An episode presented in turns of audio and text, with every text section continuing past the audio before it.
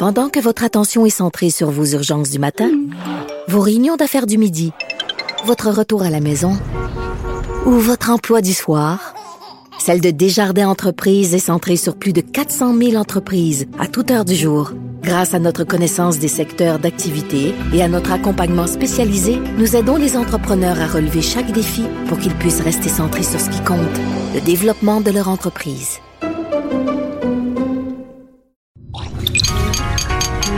Cube Radio. Cube Radio. Le retour de Mario Dumont. 2 heures d'info. De 15 à 17.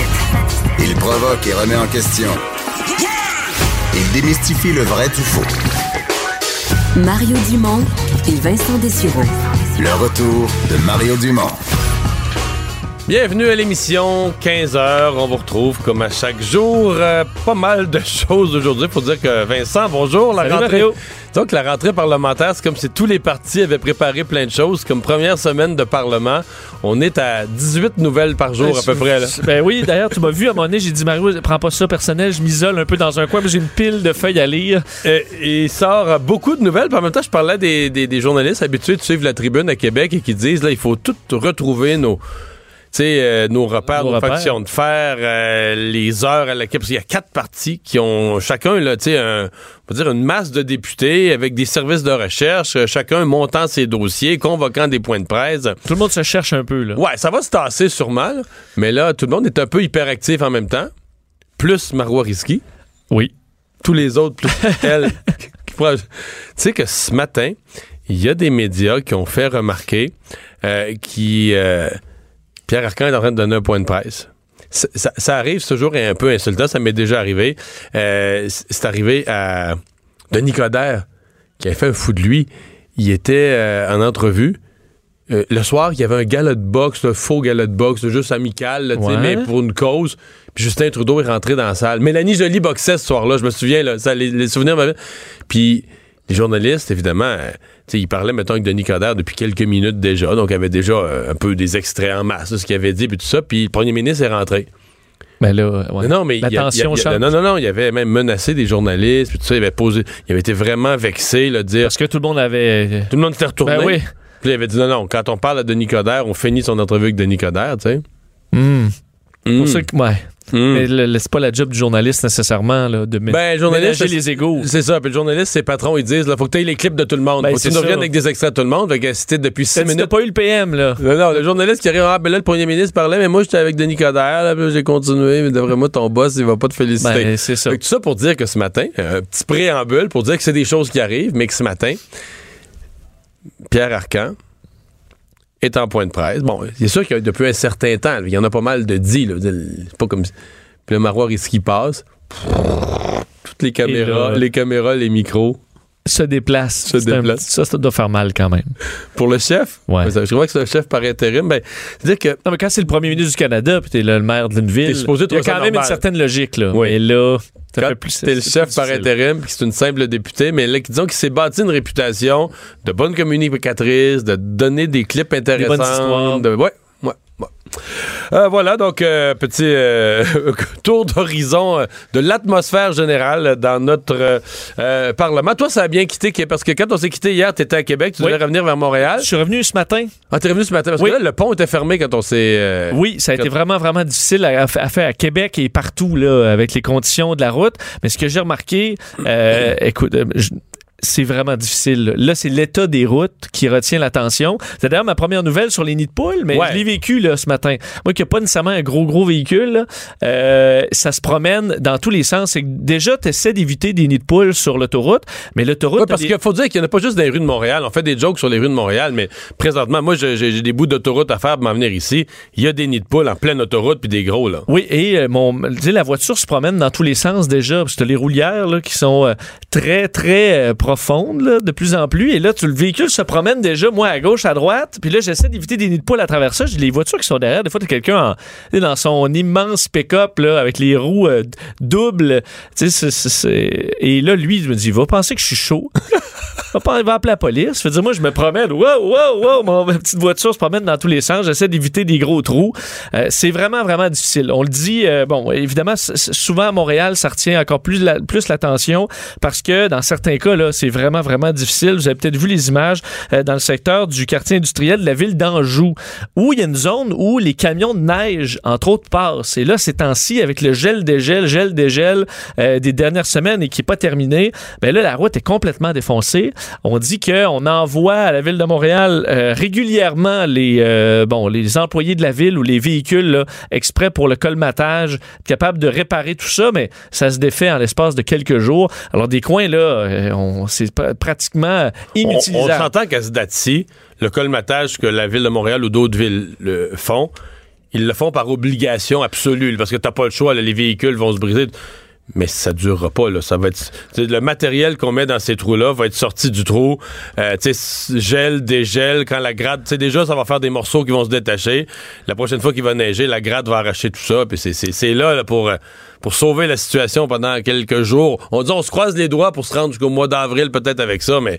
Ça va être long. D'ailleurs, ouais. C'est ce que dit la porte-parole de la Ville de Montréal, Marilyne Laroche-Corbeil, qui disait, on constate que les conditions climatiques particulièrement intenses des dernières semaines ont contribué à augmenter la sévérité des nids de poules qui apparaissent sur le réseau. Alors, on a des opérations mécanisées de colmatage de nids de poules. Il y a des véhicules exprès là, qui font ça, mais c'est encore là, c'est très limité l'efficacité. On parle carrément de petits cratères là, par endroits qui peuvent endommager les véhicules. Environnement Canada rappelle que les surfaces sont toujours glacées et glissantes parce que là, on est en période de refroidissement, mais on va revenir à une période de réchauffement et tout ça à l'espace de quelques jours. Cette nuit, là. Exact. On attend de la brune verglaçante par endroits encore demain. Donc là, l'eau s'infiltre partout, ça gèle. L'eau s'infiltre partout, ça dégèle. Et évidemment, ça cause énormément de stress pour les structures et la route. Alors, attendez-vous à ce que ce soit très endommagé par tout. Et il risque d'avoir des gens qui vont... Moi, j'ai déjà brisé une suspension là, dans un nid de poule et ça coûte cher parce que... En tout cas, c'est peut-être que je m'étais fait avoir, mais on dit là, t'en as une de brisée, faut que tu changes les deux parce que là, sinon, t'es plus égal. Ça, c'est le genre d'affaire. Moi aussi, je me suis déjà fait dire ça. C'est le genre d'affaire où, on a comme les sourcils en... Ouais, tu dis... Les sourcils en forme de point d'interrogation. Puis là, on voit la facture, puis on se dit, c'est-tu vrai, ça? C'est ça. Alors, ça va arriver à quelques personnes, assurément, dans les prochains jours. En fait, tu dis même... Mettons que je le fais pas. Mettons que je dis, je m'ostine, tu changes juste celle-là. Qu'est-ce qui va vraiment arriver? Je retourne sur la route, là, est-ce que vraiment ça va aller? Je vais juste tourner à droite, admettons. Ouais, puis ça va aller vraiment mal, puis je vais me mettre à détester mon véhicule, puis ou bien je m'en rendrai même pas compte, là. On se la pose la question. Ouais. La nouvelle ministre, en fait, hier, pendant l'émission, M. Legault, qui a procédé à un léger ajustement de son conseil des ministres, c'est Isabelle Charest, qui était ministre des Sports, qui est devenue ministre, donc responsable des Sports et de la condition féminine, mais ce sont ses premières déclarations sur le hijab qu'elle a complétées ou nuancées ce matin, mais c'est ça, disons, qui a lancé la discussion. Oui, des gros sujets aujourd'hui. La nouvelle ministre de la Condition féminine, rappelez qu'hier, elle avait indiqué dans une conférence de presse que selon elle, le hijab incarnait jusqu'à un certain point l'oppression des femmes. Ça avait fait beaucoup réagir et aujourd'hui, elle a réaffirmé ça, peut-être avec un peu plus de subtilité. Je vais vous faire entendre sa déclaration. Mes valeurs sont qu'une femme devrait être libre de porter ce qu'elle veut ou ce qu'elle ne veut pas porter. Alors, j'assume pleinement ce que j'ai dit hier. Bon, alors elle assume, elle a dit le hijab, je vous ai dit que ça ne correspondait pas à mes valeurs. Mes valeurs sont qu'une femme devrait être libre de porter ce qu'elle veut ou ce qu'elle ne veut pas porter. J'assume pleinement ce que j'ai dit. Elle dit, pour les femmes qui se font dicter par la religion, pour moi c'est un signe d'oppression. Maintenant je sais qu'il y a des femmes qui choisissent de le porter, c'est leur choix et je le respecte. Elle qui vient d'hériter là, de son poste de ministre responsable de la condition féminine. Évidemment ça fait réagir énormément. Les journalistes qui ont posé la question à peu près à tous les députés qui sortaient. Je vais vous faire entendre d'ailleurs un montage de notre collègue François Cormier sur le sujet du hijab. Vous allez entendre le premier ministre François Legault, Gabriel Nadeau-Dubois, Marwah Rizqy du PLQ, Sylvain Lévesque de la CAQ, Enrico Ciccone du PLQ et de la CAQ, Caroline Proulx et Chantal Rouleau sur ce dossier chaud ce matin. Je ne commencerai pas à empêcher mes ministres d'exprimer des opinions personnelles. C'est des propos maladroits. Je pense qu'on s'attend d'une ministre de la Condition féminine, quand elle entre en poste, qu'elle cherche à créer des consensus, qu'elle cherche à rassembler. Ça peut être un symbole d'oppression. Puis oui, nous, Parti libéral, on va toujours défendre toutes les femmes. Madame Charest a exprimé un point de vue très personnel. Alors, je pense que l'objectif de Madame Charest, c'est de défendre l'ensemble de l'émancipation des femmes. Il n'y a rien qui doit être imposé. En même temps, je suis pour la liberté individuelle. Je n'ai pas à dicter ni aux femmes, ni aux hommes comment s'habiller dans l'espace public. À la base de tout, ce qui est important, c'est l'égalité entre les hommes et les femmes. Bon. Une des réactions qui a fait réagir aussi, c'est celle de Gaétan Barrette. Ouais, qui est allé ailleurs, là. Oui, qui était un petit peu différent du reste du groupe. Lui affirme que l'équipe de François Legault, le gouvernement caquiste, veut favoriser la religion catholique. Alors, ce qu'il a dit, c'est que... il dit, elle parle au nom, en parlant de Mme Charest, elle parle au nom de son gouvernement et elle vient de dire à la population québécoise que sa religion est prépondérante. Ça, c'est un problème de société. C'est un gouvernement de laïcité et on a une ministre qui prend pour une position en favorisant sa religion. Ce gouvernement-là est pour la prépondérance de la religion catholique au Québec contre toutes les autres. Pas rapport. C'est vraiment là, la réaction. Ben, c'est rare que je trouve que Gaétan Barrette parfois peut être vu comme dur, là, un peu matamor, puis tout ça, puis son style. Mais je trouve qu'il est généralement brillant là, dans ses interventions. Beaucoup de... D'abord, quand il parle de santé, il connaît beaucoup de choses, une culture générale. C'est rare que je le vois à côté de la... Ben, franchement, je trouve que ça n'a aucun rapport, là. As-tu dit quelque chose pour les catholiques? Elle a parlé du hijab, et là, je veux dire, excuse-moi, là, c'est un débat planétaire, là. Il y a des pays où le hijab est imposé à presque toutes les femmes, là, dans certains pays au Moyen-Orient, et où des femmes militent, mettant leur sécurité en danger, là, militent sur la place publique pour libérer les femmes du hijab. On peut pas faire semblant qu'on sait pas ça ou que ça existe pas non plus. Ici, c'est vrai que les femmes ont une plus grande liberté, quoique... Et là, je m'exclus de ça, mais quand tu parles à des femmes des femmes musulmanes, parce qu'il y a des femmes musulmanes qui sont contre le hijab, ben, qui disent, non, trompez-vous pas, là, des jeunes filles à 14-15 ans, il y en a qui subissent une moyenne pression, on entend ça, là. On peut pas faire semblant que ça existe pas. Ceci dit, quand on pose la question hier à Isabelle Charest, elle a trois choix. On lui demande c'est quoi elle qu'elle pense. C'est ça qu'on lui demande. Vous, là, vous pensez quoi? Soit elle répond pas. Bon. Toujours une option. Elle dit, je refuse de vous donner ma position personnelle. On va dire, ministre, qu'elle a la langue de bois. Soit elle dit le contraire de sa pensée, mais c'est-tu vraiment ça qu'on veut? Ou soit qu'elle dit la vérité. Là, elle a dit la vérité. Je pense que c'est vraiment ce que... J'ai senti là, que c'était sincère. C'est vraiment ce qu'elle pense. Elle l'a nuancé un peu ce matin. Moi, si j'avais été son conseiller, j'aurais ajouté...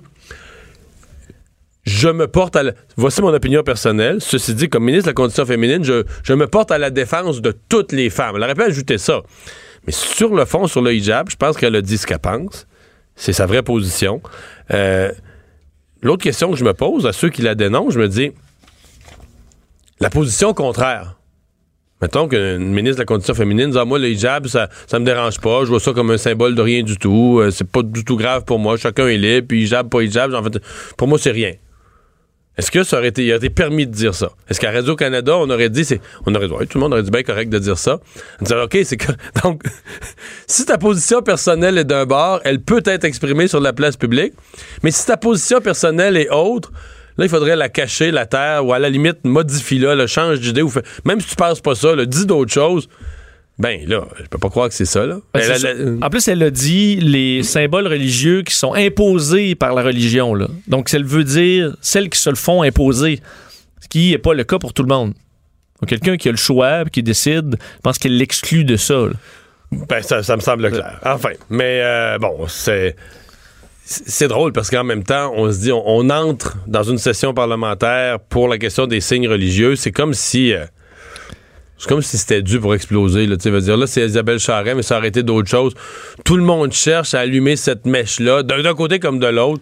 Donc, quand François Legault dit on veut régler ça dans la présente session, puis moi, je mets en garde les gens de la CAQ parce que, franchement, j'ai peur qu'ils reculent, là. J'ai peur que la pression vienne tellement grande. Il y a certains médias qui vont être à temps plein contre eux, des déclarations, des groupes de pression, il va y avoir de tout.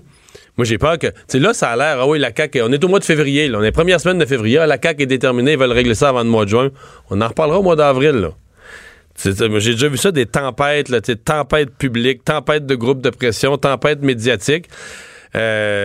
sont mieux de s'accrocher. Ça a l'air facile aujourd'hui, puis ça a l'air évident. Ben oui, on va régler ça dans la présente session. J'ai hâte de voir. J'ai hâte de voir si la CAQ va avoir le cran de dire non, non, non, on change pas d'idée. Quand on va quitter à la mi-juin pour les vacances d'été, là, ça va être voté le projet de loi. Moi, je pense qu'ils ne doivent pas reculer là-dessus, mais j'ai hâte de voir. Les vêtements à l'Assemblée nationale, c'est moins dangereux que les vêtements religieux. Ben là, c'est ça. Il y a un comité là-dessus, là, oui, sur les vêtements à l'Assemblée nationale, mais ça aussi, j'ai hâte de voir. Ça aussi, moi, là, je n'exclus pas, je ne mettrai pas trop d'attente dans ce comité. Je n'exclus pas qu'il soit n'ait jamais lieu, ou soit ait lieu, mais ne se réunissent jamais, qu'un an après, il n'y ait pas encore eu une première... J'ai déjà vu ça, là. Des sujets de même, là. Création d'un groupe de travail. Puis un an après, il n'y a pas encore une réunion. C'est juste pour... Bah oui, là, tu sais. Parce que moi, j'ai vu là, hier le Twitter de Gabriel Nadeau-Dubois qui a dit, tu sais, le code vestimentaire de l'Assemblée, là, c'est pas une priorité pour Québec solidaire. Ça en était une au mois de décembre, Mme Dorion, mais moi, ça se peut, là, que... Puis je respecterais ça au maximum, là, que Manon Massé fait sa job. Pris un peu de vitesse par sa propre députée, là, puis l'enthousiasme de sa députée en décembre. Mais là, tu sais, la session finie, là, mois de décembre, temps des fêtes, mois de janvier, tu sais, avant la reprise de cette semaine, que Manon Massé a dit là, ou en caucus avec toute la gang, là, on veut-tu vraiment que le show de la rentrée, ça soit que nous autres, on veut pas s'habiller comme tout le monde, puis que tout le monde ait fini par dire, incluant Catherine Dorion, non, non, là, ça va être correct. On va se conformer au code. Tu dis, tu sais, juste, on était là un petit peu au-delà de la ligne, mais juste qu'elle revienne un petit peu juste en bas de la ligne. On fait, bah, okay, on comprend qu'elle a une certaine originalité, mais ça passe. Mettons, pour dire, pas je rentre dans les rangs complètement. Non, non. Mais juste, tu comprends. OK, non, c'est correct. Ouais. Le caucus du Parti libéral du Québec, lui, avait de la visite ce matin. Oui, Dominic Champagne sur le... Bon, le pacte revient un peu dans l'actualité aujourd'hui. Le Parti libéral du Québec qui demande au gouvernement de donner suite au projet de loi sur le climat de Dominic Champagne, celui donc qui a lancé ce pacte pour la transition écologique, qui n'a pas eu le nombre de signatures escomptées encore, mais qui avait fait beaucoup jaser au Québec. Nous avons eu une rencontre très positive avec Dominic Champagne, ce que dit Marie-Montpetit, la porte-parole libérale en matière d'environnement, à qui on va parler d'ailleurs un petit peu plus tard dans l'émission. Elle dit donc, rencontre très positive, nous accueillons favorablement son initiative. On dit maintenant, je demande au ministre de démontrer son leadership et d'agir pour le climat en présentant un projet de loi anti-déficit climatique. Et ce que dit de son côté M. Champagne, c'est que le Québec, le gouvernement et le ministre de l'Environnement ont le devoir de ne pas ignorer son initiative. Alors, il a le devoir de ne pas ignorer ce que M. Champagne demande. Oui. Parce qu'il parle au nom de tous les Québécois, lui. Ben, visiblement dans le ton, parce que Benoît Charest a la responsabilité de convaincre ses collègues au Conseil des ministres que toutes les décisions du gouvernement doivent passer par l'exigence qui est posée par la première urgence qui devrait nous occuper, celle de répondre aux défis du réchauffement climatique. Alors, c'est vraiment la première urgence et toutes les décisions doivent passer par cette exigence qui est posée par le sentiment d'urgence. Alors, pour l'instant, la CAQ ne voit pas la même urgence. Bon, retrait des autocollants. Bon, les gens qui sont allés à la SAQ au cours de la dernière année, je pense, ont vu ça sur les frigos, dans les entrées, dans les vitrines, dans les portes d'entrée, dans les vitrines. Il y avait beaucoup d'autocollants. C'est pas gratuit à racheter tout ça, là. Non, ça va coûter très cher et on a pu apprendre aujourd'hui, en fait, on savait que, ce dossier-là, qui allait payer. Ce matin, on apprend que la SAQ allait payer pour les frais de retrait, donc de nettoyage de ces collants-là. Mais ça s'est précisé un petit peu dans le courant de l'avant-midi. Le syndicat des employés de magasins de la Société des alcools du Québec qui va payer une partie des frais de nettoyage des vitrines qui ont été vandalisées pendant le conflit de travail. Par contre, la SAQ qui avait indiqué au Journal de Montréal, Journal de Québec, une entente avec le syndicat affilié à la CSN permettait de partager les frais de nettoyage des vitrines. Mais ce que ça veut dire, c'est que la SAQ va en payer une partie. Quelle partie? Ben ça, ils veulent pas le dire. Ils disent que c'est les conciliatrices dans le dossier. Ouais. Parce que les conciliatrices sont là pour aider au conflit de travail à se résoudre, mais qu'à un moment donné, là, on fait des recommandations en matière de comme si c'est plus une décision politique ou c'est plus une décision administrative, là, c'est les conciliatrices qui ont dit, ben là, regardez, là, pour l'enlèvement des collants, là, on va faire payer une partie par les contribuables, le syndicat va payer une petite partie. Je serais curieux de savoir les ratios. Moi, j'ai l'impression que la contribution du syndicat est pas aussi énorme. Là. Ben dans ma tête, c'est quand même important pour les. J'ai vu dans la population, ça semblait en irriter plus d'un.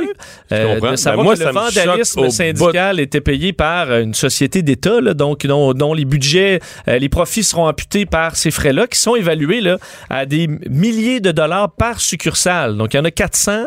Faites le calcul, c'est un montant qui est énorme. À mon avis, on va arriver dans les millions. À mon avis, mais peut-être même quelques-uns, parce que dans certains cas, là, c'est placardé des hautes vitrines. Tu as quand même des succursales de la SAQ qui sont assez impressionnantes, là, qui ont des devantures avec des fenêtres très, très hautes. Et les équipes disent c'est compliqué à enlever. On a pris un type de collant, d'ailleurs, qui est très difficile à enlever, contrairement de ce qu'on comprend à d'autres syndicats ou dans d'autres conflits où c'est quelque chose qui était assez facilement enlevable. Mais ce n'est pas le cas avec ceux-là. Moi, je suis choqué de ça. Puis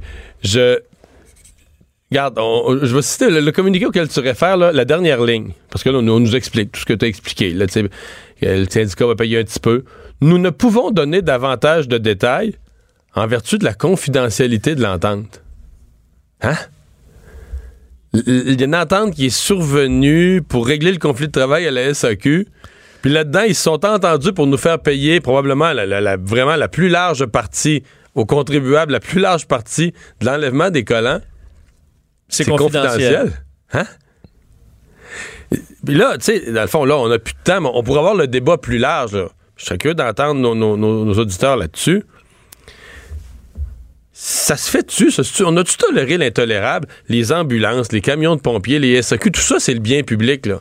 Puis on s'est habitué, mais là, tu vas me dire, beurrer de collant une SAQ, une fois que tu as autorisé une ambulance, une fois que tu as transporté des mourants, dans une ambulance qui est même plus jaune tellement qu'elle est pleine d'autocollants. Les camions de pompiers aussi, à un moment donné. Bah, tu dis là, c'est plus grave, tu sais, une SAQ, c'est moins grave qu'une ambulance. Mais c'est que dans le fond, une fois que t'es rendu là, c'est que t'as accepté ce que t'as appelé le vandalisme syndical. Là, tu sais, le bien public mis à la disposition comme lieu d'affichage pour, tiens, on s'amuse, c'est accepté. Puis non seulement c'est accepté, mais quand on arrête... Parce que ce qui est choquant, c'est que tout le long du conflit, quand le public là, un petit peu roule pompon, là, l'employeur va toujours dire hey, ça, là, qui se prépare, là, c'est le syndicat qui va payer à la fin. Mais à chaque fois, à minuit moins une, là, quand vient le temps de régler, là, on se dit bon, regarde, là, si on règle, ça sera plus dans l'actualité. Une grève finie, là, on n'en parle plus dans les médias, là, une grève est finie. Fait qu'on va ramasser ça, tu sais. Minuit moins une, le syndicat va dire hey, nous autres, on paye pas pour nos dégâts. L'employeur ramasse la facture comme pour acheter à paix en disant regarde, là. La grève est finie, puis là, on a réglé les fonds de pension, les conditions de travail, les salaires, peu importe, là. On va-tu vraiment, garder la chicane en vie pour ça? Fait que là, on règle. Puis là, ben, la fois d'après, le syndicat dit, on pourrait aller encore plus loin, on pourrait briser encore plus. De toute façon, la minuit moins une, là, à la veille du règlement, l'employeur va tout ramasser. C'est une escalade qui peut plus durer. Le retour de Mario Dumont. Joignez-vous à la discussion. Appelez ou textez. 187 Cube Radio. 1877-827-2346.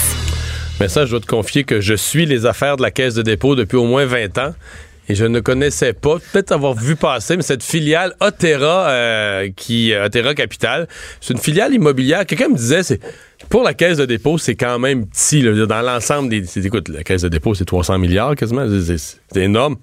C'est pas si gros, c'est le bras qui permet d'investir dans l'immobilier, mais là, on se demande, y a-t-il des problèmes là? Oui, au point où aujourd'hui, Michael Sabia a dû réagir, le président et chef de la direction de la Caisse de dépôt, disant que l'intégrité était primordiale à la Caisse de dépôt. Il réagissait à ce reportage, enfin un deuxième là, du bureau d'enquête concernant des histoires douteuses à la Caisse de dépôt. La première, vous rappelez, révélait qu'une vice-présidente d'Otéra, Martine Godreau, est en couple et en affaires avec un prêteur privé qu'on liait de façon quand même assez précise là, au clan mafieux Risuto. Elle a été suspendue, il y a une enquête interne et aujourd'hui, on apprend qu'Otéra Capital a prêté 44 millions de dollars pour la construction d'une résidence d'aînés dont l'un des promoteurs est un partenaire d'affaires du grand patron d'Otéra Capital. Qui lui, on se rend compte, puis ça j'avoue que c'est un dilemme. Parce que, là, je me rends compte que le président d'Otéra Capital, là, lui, il est dans le domaine immobilier. Il y a 5 compagnies dans le domaine immobilier. Oui. Là, je me disais, je pensais à ça, mais je me disais, ouais. d'un côté, ça n'a pas de bon sens. C'est le type, là, il devrait être au service du public, il ne devrait pas avoir un paquet de ses propres compagnies qui peuvent arriver en compétition contre la caisse. Pour... Puis lui, ça... En même temps, je me disais, si moi je suis le boss de la caisse, j'embauche quelqu'un qui faut qu'il soit mon champion de l'immobilier pour faire profiter les Québécois les meilleurs rendements. Mais y a-tu quelqu'un à Montréal qui connaît vraiment beaucoup l'immobilier et qui n'en a pas? Tu vois, t'es pas dans l'immobilier, mais tu connais ça top. Ça, c'est comme, ça se peut-tu, là? Je comprends. Tu sais, c'est quelqu'un qui enseigne à l'université l'immobilier. Ah, moi, être sceptique, pas à peu près. Là, il enseigne ça en théorie, mais est-ce qu'il va savoir comment faire de l'argent? Est-ce que ça peut être quelqu'un qui est dans, je sais pas, une autre province? Ou, ah non, mais je te dis juste que c'est un méchant dilemme, là. C'est qu'est-ce qu'un spécialiste de l'immobilier qui n'en fait pas? Puis, tu sais, la caisse, tu dis, moi, je vais devenir un gros joueur qui va mettre des centaines de millions, des milliards dans l'immobilier. Mon king, là, qui va gérer ça, ou ma king qui va gérer ça. T'es quasiment obligé que c'est quelqu'un qui en a fait, et qui connaît le domaine. Empêcher qu'au moins, il se passe de l'argent à lui-même. Oui, ça oui. Ou est-ce que là, ça va nous faire perdre des bons candidats en disant, ben, je vais faire bien plus de gains à recevoir 44 millions de la caisse qu'à devenir PDG de leur filiale? Je sais pas. Mais j'ai pas de réponse. Je te dis juste, c'est compliqué. Puis, mais en même temps, on peut pas, est-ce que le bureau d'enquête sort, on peut pas révéler ces faits-là. Là, ça pose des questions. Donc, vous donner un petit peu plus de détails, là. Donc, situation, le prêteur immobilier de la Caisse, donc Otéra, prête 43,98 millions en 2017 à une société en commandite qui s'appelle Quartier Saint-Jean, qui est promoteur pour la construction d'une résidence pour personnes âgées de 181 unités, là, donc quand même quelque chose d'assez gros, qui s'appelle Le Quartier, d'ailleurs.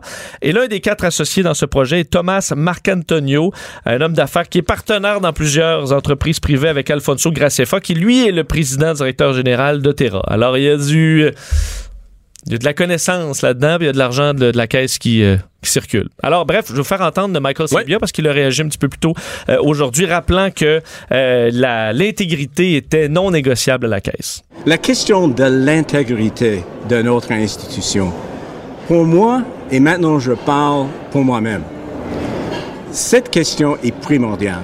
Pourquoi? Parce que nous avons la responsabilité de gérer les épargnes des Québécois et les Québécoises.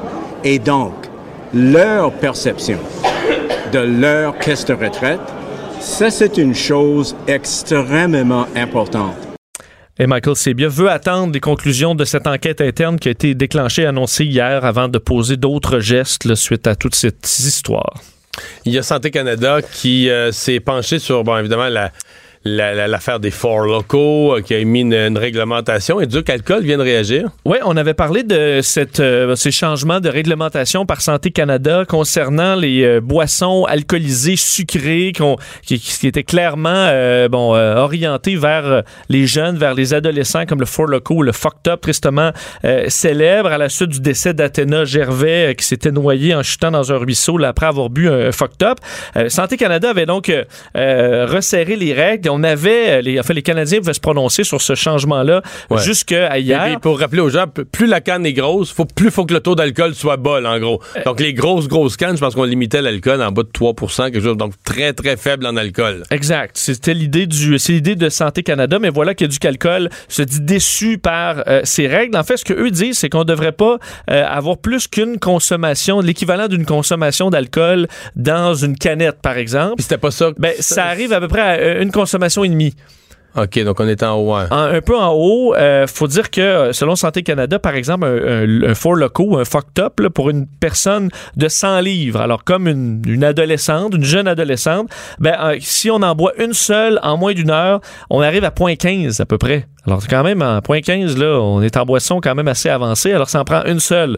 Et bon, c'est sûr que là, on était à 12% d'alcool. Ce sera fortement réduit déjà par les nouvelles règles, mais selon Éducalcool, ce n'est pas suffisant. Hubert Sassi, le directeur général, qui dit « Si Santé Canada souhaite éviter d'autres décès tragiques de jeunes, il doit amender son règlement, sans quoi on peut craindre qu'il y ait d'autres Athéna Gervais, et cette fois, on ne pourra pas dire que nous ne savions pas. » Je peux-tu dire quelque chose sur Éducalcool? Oui. Leurs annonces, là... Ils nous prennent pour des oufs, là. Tu trouves qu'ils... Sais-tu quand je parle des dindes, là? Ben, j'ai vu... T'écoutes la télé. Oui. Puis la il y a deux dindes qui viennent te dire de pas boire. Tu dis, je suis un cave, moi, là? Deux dindes en dessin animé. Ouais, dessin animé, là. Deux dindons. Deux dindes, là, qui dansent, puis qui se tournaillent, puis qui se balancent les plumes en te disant, là, tes limites de consommation. Plus que deux... Moi, je vois ça, là, mettons, là, j'écoute la télé chez nous, là, puis j'écoute ça, là, je vais me chercher une bière pour faire passer ça, là. Peut-être que ça s'adresse pas, peut-être que ça s'adresse pas à toi. On voit qu'ils ont voulu faire les calculs les plus simples possibles, là, en disant les gens qui comprennent rien vont peut-être comprendre. Mais c'est sûr que ils sont allés au plus simple. Ouais. Avec des bonhommes et des dessins animés. Ça semble pas te rejoindre, visiblement. Je pense que je vais pas être la clientèle cible. Possiblement pas. De ces jolis dindons. Parce que j'ai l'impression que c'est moi le dindon dans ce temps-là. Le retour de Mario Dumont. Pour nous rejoindre en studio. Studio à commercial cube.radio. Appelez ou textez. 187 Cube Radio. 1877-827-2346. Hors de la grande visite ce matin au caucus du Parti libéral du Québec, c'est Dominic Champagne, responsable, instigateur du Pacte pour la transition écologique. On en parle avec Marie-Montpetit, députée libérale de Maurice Richard, porte-parole en matière d'environnement. Bonjour. Bonjour, M. Dumont. Est-ce que le Parti libéral essaie de devenir le nouveau Parti vert? Oh, le Parti libéral a toujours eu l'environnement et la lutte au changement climatique au sein de ses priorités, vous devriez savoir. Mais on peut toujours faire mieux. Puis effectivement, aujourd'hui, on a reçu M. Champagne qui est venu nous parler de son initiative. Et initiative qu'on appuie. On appuie le principe, on appuie l'idée qui est, dans le fond, entre autres, d'obliger les gouvernements du Québec à s'engager à respecter leur propre cible de lutte au changement climatique, au GES. Et on a une motion aujourd'hui à l'Assemblée nationale. Justement, on est en train de débattre là, pendant 2 heures de cette question-là, de l'importance de la lutte au changement climatique. Là. Mais en même temps, vous venez de quitter le pouvoir avec, disons, pour être poli, là, des progrès très, très ténus et même plus de progrès du tout au cours des 3 dernières années. Les cibles de 2020 inatteignables parce qu'on en est trop loin. On n'en demande pas beaucoup au nouveau gouvernement de ce qui n'était pas faisable là, durant les années libérales au pouvoir? Ben, 2 choses. J'aurais tendance à vous dire, dans un premier cas, on est dans une situation au Québec où chaque gain supplémentaire devient difficile. Et ça, tous les experts en environnement vont pouvoir vous dire. Chaque petit pourcent qu'on va aller chercher devient de plus en plus difficile, en ce sens qu'on a pris des décisions, entre autres, sur, là, je remonte, mais sur l'hydroélectricité. On n'a pas de mine. Tu sais, quand on ferme une mine de charbon à un endroit ou une usine, ça a un impact énorme très rapidement. Nous, on a pris des décisions comme société qui sont environnementales. Donc là, il faut vraiment aller travailler sur la question notamment du transport. Donc, il y a cet aspect-là. L'autre chose, c'est qu'il faut se rappeler qu'il y a un élément qui est quand même assez nouveau, qui est le fameux rapport du GIEC, là, qui est sorti tout juste après l'élection, au mois d'octobre. Et les scientifiques du GIEC, pour la première fois, ont vraiment, vraiment sonné l'alarme. Ils ont appuyé sur le bouton de panique là, en disant, là, plus que jamais, il faut peser sur l'accélérateur puis il faut mettre tout en place parce que sinon, on n'y arrivera pas. Et ça, c'est une donne qui est nouvelle. Mm-hmm. Le pacte, le Dominic Champagne, ça vous apparaît pas? Parce que le Parti libéral, vous m'avez dit plus tôt dans l'entrevue, le Parti libéral a toujours été préoccupé de changement climatique, d'environnement, c'est bien réel. Mais moi, j'ai connu un Parti libéral qui parlait de développement durable, c'est-à-dire un équilibre économie, développement économique, mais en tenant compte de l'environnement. Là, en vous associant à Dominic Champagne, vous êtes plus là. Vous êtes, c'est plus anti-développement. Là. C'est l'écologie ou l'environnement pris à son sens très strict. Vous n'avez pas l'impression que vous débarquez là, de ce qui est la voie habituelle du Parti libéral? Non, au contraire, parce que dans les discussions qu'on a eues ce matin avec M. Champagne, justement, il a été question de développement durable, il a été question d'économie. Moi, j'ai la certitude fondamentale que pour les prochaines décennies, les sociétés qui vont réussir, ce seront les sociétés, justement, qui auront, dans un premier temps, réussi à préserver leur eau, réussir à préserver leur climat, leur air, parce que c'est vers ça qu'on s'en va là, comme enjeu international. Là. Et dans un deuxième temps, ce sera justement, pour y arriver, les sociétés qui auront réussi à innover au niveau de l'économie verte. Et à ce niveau-là, moi, je pense qu'on peut aller chercher un grand leadership. On en a déjà un, mais on peut aller encore. On est reconnu sur la scène internationale pour notre leadership environnemental. On peut aller plus loin encore sur notre leadership en termes d'innovation, d'économie verte, pour justement aider. C'est pas juste le Québec, c'est aider la planète à faire face à ce défi-là. Et je pense qu'économiquement, là, il y a des gains extraordinaires à faire également. Là. C'est pas une question de décroissance. La discussion, c'est de développement durable. Oui, mais dans le concret, le projet de loi, par exemple, que les gens du PAC poussent, puis qu'ils voudraient voir adopter, que vous-même vous dites, là, il faudrait que la CAQ le mette de l'avant à l'Assemblée nationale. On se comprend que c'est un projet de loi qui dit essentiellement tous les ministères, tous les projets, tout devrait passer par la lorgnette de l'environnement, encore plus que ça l'est présentement.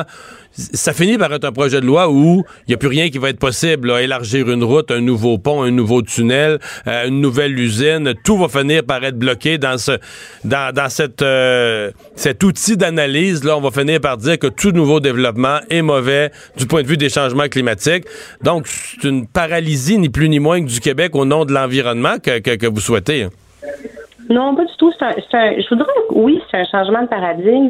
Et à titre d'exemple, là, à l'heure actuelle, à chaque fois qu'il y a un mémoire qui est déposé au Conseil des ministres pour un projet de loi ou pour un règlement, il y a des critères, certains éléments qui doivent être pris en compte. L'impact, par exemple, sur les relations intergouvernementales, sur les internationales, l'impact sur les jeunes, l'incidence que ça va avoir. Donc, ce qui est demandé, dans le fond, c'est qu'il y ait une évaluation. C'est pas de freiner tout développement, tout projet. C'est simplement que dans les discussions qui sont faites autour du Conseil des ministres par un gouvernement sur différents projets ou lois, que cet aspect-là, que le critère climatique ou environnemental soit considéré, soit évalué pour qu'on puisse suivre, que le ministre de l'Environnement même ou qu'un gouvernement puisse suivre l'évolution de l'atteinte de ces cibles.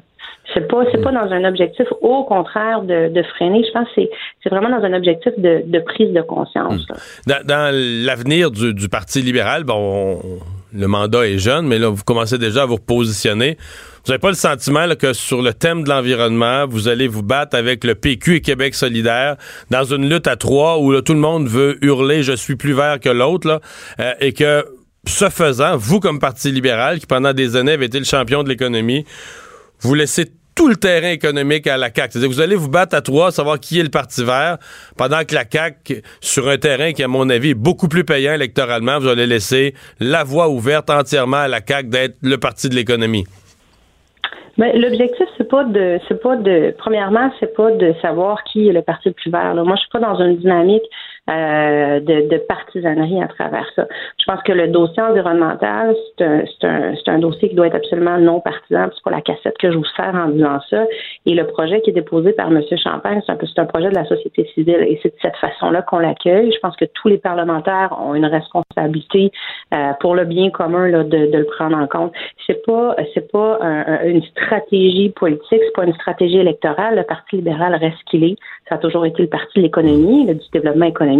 Et ça, c'est une valeur fondamentale. On a toujours été des grands champions là-dessus, puis ça va toujours rester de l'avant. Après ça, c'est pas dichotomique pour moi, l'environnement et l'économie. Pas du tout, au contraire. Là. Je pense sincèrement que ça peut devenir une grande façon de se démarquer plus que jamais à l'international.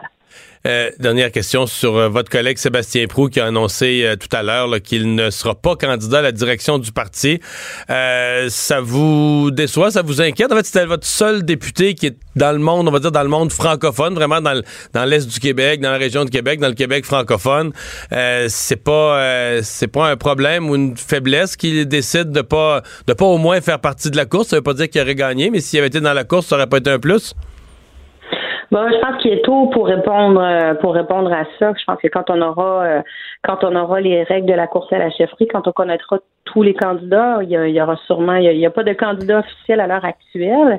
Et je pense qu'on pourra revoir cette discussion-là à ce moment-là. À suivre. Merci beaucoup, Marie-Montpetit. Exactement. Au revoir. La députée du comté de Maurice Richard, porte-parole en matière d'environnement.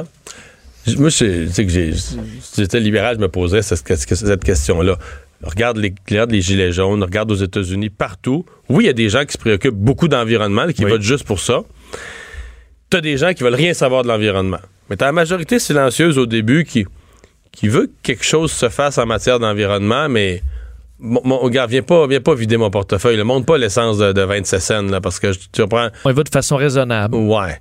Et ces gens-là, le danger pour le Parti libéral, tu sais, tu vas... Là, c'est clair qu'elle me dit non, mais c'est clair qu'ils se battent pour une perception environnementale forte, comme Québec solidaire plus que plus, puis le PQ essaie d'être là aussi. Je veux dire, mettons qu'à la fin de l'exercice, la CAQ demeure le Parti de l'économie, là, je veux dire ça. Ils sont réélus, là. C'est trop beau pour être vrai, là. Oui. Ben, c'est sûr qu'avec le taux d'imposition au Québec, c'est sûr que c'est moins pire qu'en France, mais l'écœurite est jamais bien loin. C'est pour ça que c'est un dossier qui est quand même, il faut manœuvrer. Je retiens, on quitte sur cette phrase-là. L'écœurite est jamais bien loin. Le retour de Mario Dumont, le seul ancien politicien qui ne vous sortira jamais de cassette. Mario Dumont et Vincent Desureau. Jusqu'à 17, Cube Radio. Le buzz de Vincent Desureau. Et Vincent, dans ton buzz, on a beaucoup parlé de politique depuis le début de l'émission, mais on en parle encore dans ton buzz. Oui, mais de politique française, oui. Parce qu'il y a de l'action là-bas. Et bon, les Français, des fois, sont capables de débattre aussi. Ils ont du verbe. Mais là, est arrivé un incident un petit peu assez déplorable au conseil municipal de Marseille lundi, où une conseillère municipale qui s'appelle Lydia Frenzel a déposé une plainte pour injure publique sexiste contre un autre conseiller qui s'appelle Stéphane Ravier pour des propos qui carrément macho, insultants. Je vais vous faire entendre... l'extrait de sa réaction, vous allez peut-être entendre aussi, parce que c'est moins fort, là, mais ce que dit l'insulte en question. Je vous raconterai après plus précisément qu'est-ce qu'il a dit, mais surtout ce qui a, disons, retenu l'attention et qui est viral aujourd'hui, c'est que Lydia Frenzel insulte-la pas parce qu'elle est capable de répliquer aussi. On peut l'écouter. Monsieur Ravier, on se verra dans le 13-14, je vous préviens. Toujours le même hôtel à la même heure.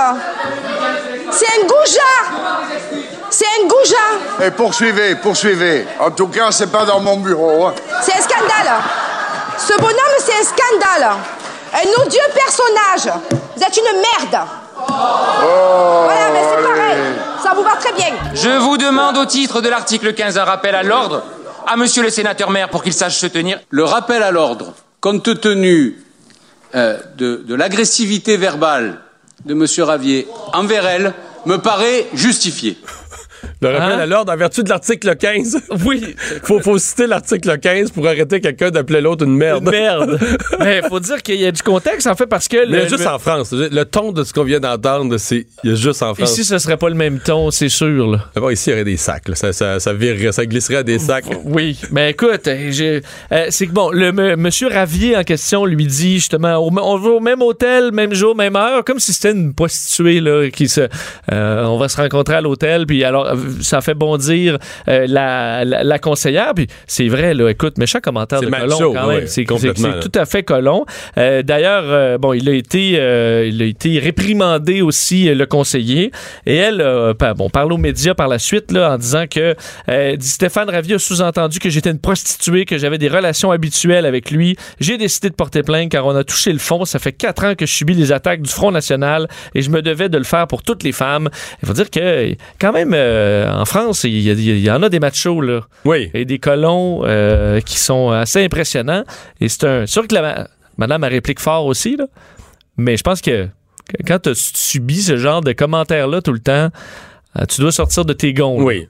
Mais comme avec l'accent marseillais, vous êtes une merde. Vous êtes une merde. Un goujat. C'est bien dit. Alors, sachez que ça brasse à Marseille. Une technique pour les timides. Oui, j'ai trouvé intéressant parce que... est-ce que toi, tu gardes longtemps le contact visuel avec tes interlocuteurs? Tu sais, les yeux dans les yeux. Il y en a qui décrochent jamais. Je sais pas.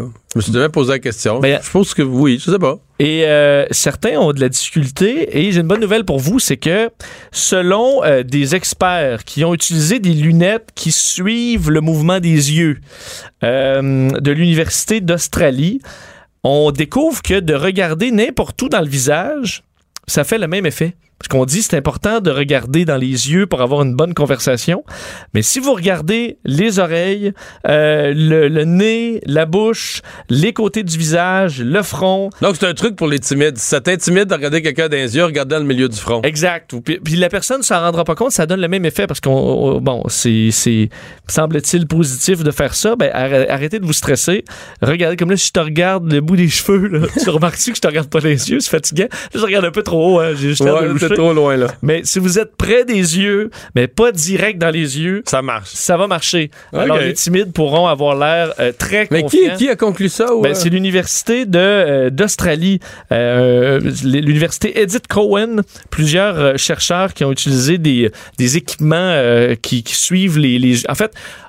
Le chercheur parle à, je pense, c'est 46 personnes, un après l'autre, et lui va jamais regarder les yeux. Et ensuite, va demander aux gens est-ce que s'en sont rendus compte. S'ils s'en sont rendus compte. Et dans tous les cas, ou presque, les gens ne s'en rendaient pas compte et passaient un agréable moment. Une surprise dans les excréments d'un phoque. Oui, on parle... En fait, je sais pas s'il y a peut-être une personne qui écoute présentement, qui est allée en Nouvelle-Zélande en 2017 faire du kayak et qui a perdu sa clé USB. Ben, sachez qu'on vous cherche. On vous cherche grandement parce que sur une île, donc une île du sud de la Nouvelle-Zélande, des scientifiques de l'Institut national de recherche atmosphérique, eux font toutes sortes de tests sur, pour la vie animale. Et entre autres, on prend des échantillons d'excréments de phoques, particulièrement des léopards de mer, qui, dans ce coin-là, semble avoir une problématique au niveau des résidus plastiques qu'on retrouve dans les excréments. Alors eux, en 2017, ils sont allés chercher sur l'île du caca de phoque, ont envoyé pour l'analyser au laboratoire, au congélateur depuis maintenant plus d'un an. Et là, dans les derniers jours, on a dégelé une crotte pour l'analyse. Oui. Et on découvre une clé USB dans le caca. Alors on l'a nettoyé, je suppose. Je sais pas si on la met dans le riz, là, mais... et on l'a, essayé dans l'ordinateur et elle fonctionne. Et on retrouve sur la clé des photos de phoques et on retrouve une vidéo qui est d'ailleurs diffusée sur le web où on se promène en kayak. Des images vraiment belles. Là. Tu vois quelqu'un kayakiste à travers... D'ailleurs, les phoques sont tout près, se promènent autour de lui. Et visiblement, peut-être dans un échange de cartes ou autre chose, c'est tombé ou il y a un phoque qui est parti avec. L'a digéré. Elle est ressortie intacte, gelée pendant un an par des chercheurs, dégelée. Alors, écoute, tout un périple pour arriver finalement à avoir des images encore intactes. Alors, on recherche le propriétaire de cette... Il y a le fabricant de la clé USB qui va sûrement vouloir faire une publicité avec ça pour dire « Hey, sont-tu bonnes mes clés? » là? Ça passe à travers n'importe quoi. Et il faut dire que... L'organisation est quand même contente de toute cette publicité parce que c'est devenu viral dans les dernières heures et eux ont besoin d'encore plus d'échantillons et sont très heureux de remettre la clé à son propriétaire et sont contents qu'on discute de cette problématique de produits plastiques qui se retrouvent dans la chaîne alimentaire de ces phoques. Alors, des clés à toute épreuve. Mais c'est quasiment certain qu'ils vont le retrouver. Là. À mon avis, oui, à moins qu'ils soient morts noyés là, dans la même expédition. Parce que la nouvelle est tellement virale, je l'ai vu passer à plusieurs endroits aujourd'hui, en français et en anglais. Et... Après moi, c'est dans toutes les langues, dans tous les médias sociaux, ça va circuler. Puis, visiblement, c'est une personne qui était équipée en audiovisuel, alors quelqu'un qui a un ordinateur... Non, c'est surprenant que ce soit un ermite là, qui vit dans une tente, pas d'ordi. Là, ça va faire du kayak sur une île là-bas. Alors, ça risque de bien se terminer, cette histoire-là. Mais est-ce que les images circulent? Est-ce qu'ils ont rendu public les images? On peut les voir. C'est vraiment beau, des belles images. Ça donne le goût d'aller faire un tour sur cette île-là. Les phoques se promènent partout autour de toi, puis ça a l'air d'un très beau coin de pays. Parle-moi d'un voleur de banque brillant. Oui, une histoire un peu particulière sortie par le South China Morning Post. Une histoire qui semble vraie, comme quoi un homme de 43 ans, King Qisheng... Donc on est en Chine. Là. On est en Chine. Un journal chinois avec un nom chinois. Lui travaillait pour une banque et a découvert que aux alentours de minuit, quand il faisait des retraits dans son compte bancaire de sa banque, le retrait ne se... Tu sais, tu recevais l'argent... Là, dans un guichet, là. Tu reçois l'argent, mais ça baissait pas dans le compte. OK? Tu veux dire à minuit juste, là, ouais. à cause du changement de jour? Ou? Il y avait un problème là, et il l'a découvert. Du quand, mettons, tu retires 100 $, ben, ton montant reste identique. Alors là, il a intégré, parce que normalement, ça déclenche une alerte, parce que là, il y a un problème au niveau du système. Il se serait introduit dans le système pour empêcher l'alerte de se rendre. Et là, pendant, de ce qu'on comprend, là, 2 ans, il a fait des retraits comme ça à peu près à tous les jours. En fait, il a fait 1358 retraits. Toujours à minuit. Toujours à minuit. Pour un total de... Fallait qu'il aille physiquement au guichet toujours à minuit? En fait, il a fait 1358 retraits au guichet, totalisant plus d'un $1 million américains. Et là, il a fini par se faire arrêter. Mais la banque recommandait... En fait, il a remis l'argent. Lui n'avait pas dépensé cet argent-là, a remis l'argent en disant à la banque, je voulais juste tester la sécurité et je voulais vous le redonner l'argent. Ben oui. Alors la banque avait suggéré aux forces de l'ordre de ne pas l'accuser en disant, il voulait juste tester notre système. Visiblement, c'était aussi pour éviter que ça s'ébruite cette histoire-là. Et finalement, la cour a refusé de ne pas l'accuser, ce qui était la recommandation de la banque. OK, donc la cour a dit, il y a un acte criminel. La banque a dit, mais nous, on a retrouvé notre $1 million. On préférerait que ça tombe mort. Et la cour a dit non, nous on l'accuse. Alors il peut écoper de 10 ans de prison, même si lui a redonné le montant, parce qu'on dit il a transféré ça dans son compte personnel. Il aurait joué un peu à la bourse avec cet argent-là. Alors clairement, c'était pas... Tu sais, le Robin des Bois, là, quand ça fait 2 ans. D'après moi, après une semaine, il aurait pu arriver à la banque et dire j'ai fait une démonstration. Là. Mais 2 ans, c'était un petit peu long pour les autorités, mais pas pour la banque qui était prête à le laisser en liberté, mais en reprenant l'argent quand même. Le retour de Mario Dumont. Jusqu'à 17, parce qu'il ne prend rien à la légère. Il ne pèse jamais ses mots. Cube Radio. De retour pour parler actualité, évidemment.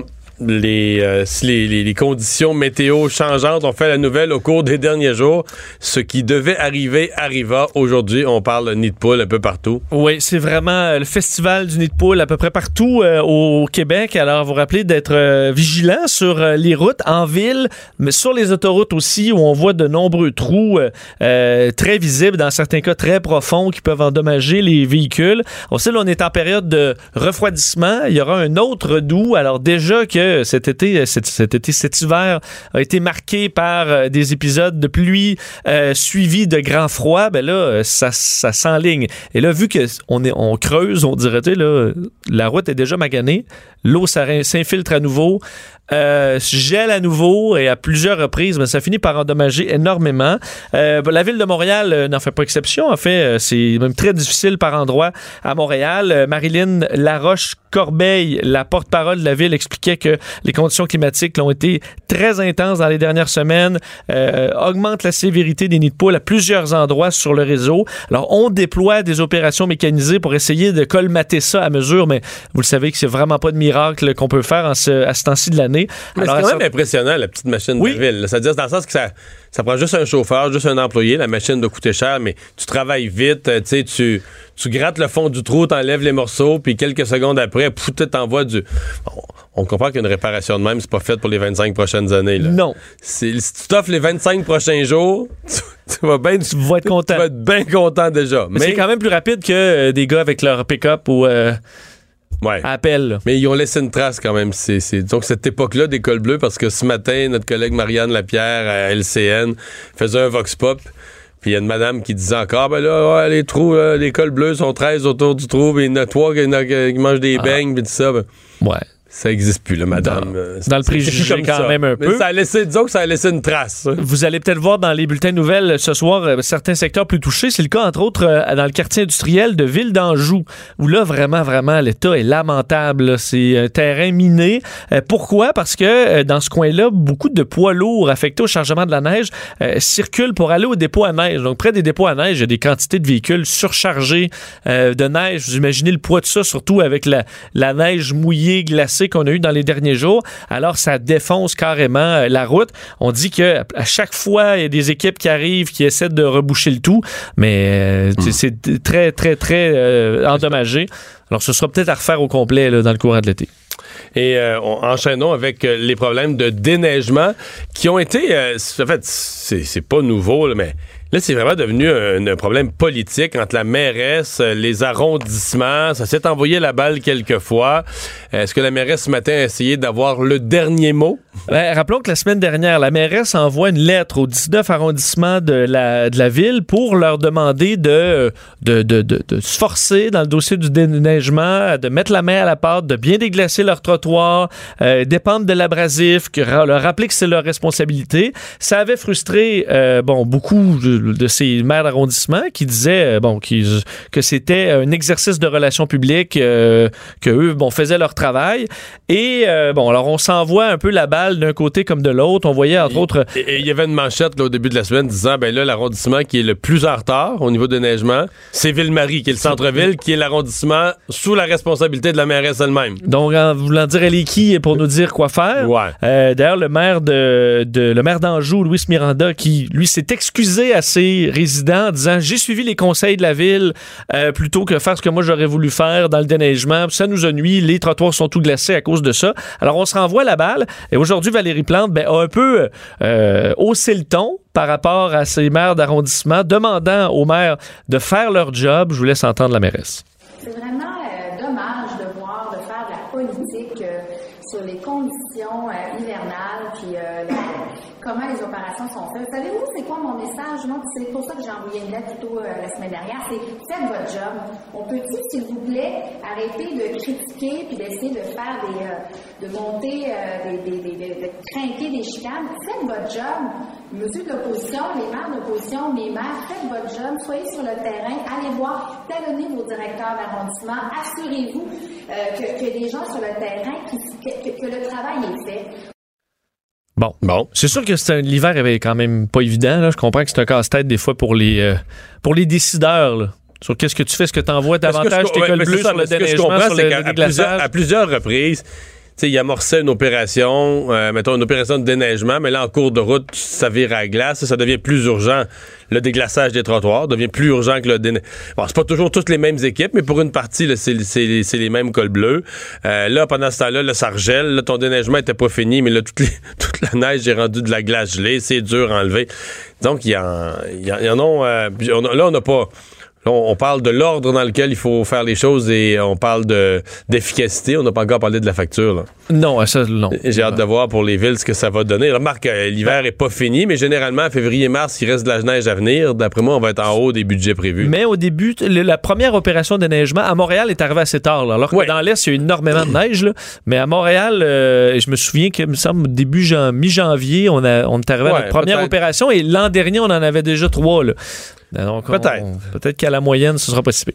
Deux députés, en fait, dont un ancien policier connu, Yann Lafrenière, de la CAQ, qui lancent une opération qu'ils veulent non partisane sur la prostitution juvénile. Oui, l'adjoint parlementaire en matière de sécurité publique, Yann Lafrenière, et sa collègue Lise Lavallée, qui est une élue de la CAQ dans Repentigny, veulent s'attaquer à la problématique de prostitution juvénile. C'est ce qui a été annoncé aujourd'hui par Yann Lafrenière, qui dit, enfin, donner certaines statistiques inquiétantes par rapport à la prostitution juvénile au Québec. Les statistiques avancées démontrent que la moitié des victimes de la prostitution sont des mineurs, parfois très jeunes dans certains cas. On parle aussi d'une hausse marquée de cas au cours des dernières années. Alors, c'est pas un phénomène qui est en baisse du tout. On dit qu'il y a des groupes d'études mis en place pour contrer la violence sexuelle, mais qu'il n'y a pas de véritable portrait de la situation sur la prostitution juvénile, alors qu'on a eu quand même des cas célèbres au Québec. Je vais vous faire entendre d'ailleurs Yann Lafrenière sur le cas, qui évidemment a été policier. Alors, il a vu de près les conséquences de la prostitution juvénile. On peut l'entendre. Et ça demeure maintenant que nous sommes au pouvoir. Après 25 ans dans les forces de l'ordre, j'ai été personnellement en mesure de constater ce fléau qu'est la prostitution juvénile au Québec. Il s'agit d'un phénomène qui est présent à travers le monde entier. Le Québec n'échappe pas à ça. Souvent, on veut s'imaginer que ça se passe ailleurs, mais malheureusement, c'est très présent ici. Il y a plusieurs événements qui nous le démontrent, qui nous le rappellent. On n'a qu'à penser aux événements entourant la Formule 1, l'opération Scorpion qui était ici à Québec, ou encore la vague de disparition qu'on a connue à Laval. Bon, évidemment, l'Assemblée nationale doit accepter la création de cette commission spéciale pour étudier le dossier. Les députés qui seront tenus vont faire une consultation publique, élaborer un rapport avec des recommandations pour prévenir et contrer la prostitution juvénile. On veut que ce soit un appel non partisan à la collaboration des groupes d'opposition. Un sujet comme celui-là. À mon avis, oui, c'est les autres risques d'embarquer sans trop. La question est plus, est-ce qu'ils vont vraiment arriver à des recommandations utiles, mettons, là? Des choses vraiment faisables, concrètes, faisables, qui changent quand même un phénomène de rue assez complexe, là, que c'est pas facile de changer cette réalité-là. Tu peux être plein de bonnes intentions, mais... C'est sûr que l'opération Scorpion à Québec, ça avait fait, l'effet d'une bombe dans la ville, mais ça fait quand même plusieurs années. Il n'y a pas eu de... On avait démantelé un réseau à ce moment-là. Oui, d'importance, mais là, tu te dis, ça fait des années, là. Ça fait 20 ans, genre. Oui, facile. Peut-être une quinzaine d'années. Plus proche de 20. Peut-être, ouais. T'as peut-être raison. Ouais, peut-être ça fait plus 15. Ouais, ça va peut-être 17, là. Ouais. Mais ça fait longtemps. Donc, tu dis, si on est rendu à expliquer, dire, on a eu Scorpion. OK, mais dire que si c'est encore en hausse, c'est parce qu'il y a des groupes très implantés qui n'ont pas été attaqués dans les dernières années. Hein. Parlons d'une action collective. Ça se passe concernant les prisons, le sort des détenus, des gens qui considèrent qu'ils n'ont pas été adéquatement traités. Effectivement, une histoire, je dis juste, c'était en 2002. 17 décembre 2002. Alors, 17 ans. On avait raison les deux. Demande d'action collective déposée pour indemniser des prisonniers, des détenus incarcérés à la prison de Québec depuis 2015. Cette histoire est assez particulière. Demande d'action collective déposée par un ex-détenu, Samuel Kozak, qui a été détenu pendant plus de 2 ans pour production de méthamphétamine. Il avait été relâché en vertu de l'arrêt Jordan. C'était en novembre 2017. Et lui allègue que pendant son séjour en prison, il a été victime, lui et d'autres détenus, de pratiques illégales, de sous-alimentation et de fouilles à nu arbitraires. Alors, on parle d'histoires de pratiques illégales, à part fouilles à nu arbitraires, ça, je peux pas me prononcer, mais c'est qu'il y a d'autres pratiques illégales dans nos prisons? Ce qu'on dit, entre autres, des cas comme dormir à même le sol d'une cellule d'une autre personne incarcérée, ce qu'on appelle le camping, selon lui. Sur un matelas? Directement au sol. Ah oui, sur le ciment? À 20 cm d'une cuvette. Ça m'étonne. Ça sera vérifié, là. Il y aura une enquête. Dit dans des conditions totalement insalubres. On dit aussi, parlant d'insalubrité, que la nourriture était faite par des gens qui n'avaient pas de filet à barbe ou à cheveux et que ça faisait, que régulièrement, il y avait des cheveux dans la nourriture. Pour ce qui est des fouilles à nu, on dit que ça se faisait de façon arbitraire et illégale. Il y avait ce qu'on appelle la fouille annuelle, donc conduite sans motif raisonnable qui portait à l'atteinte à la dignité humaine.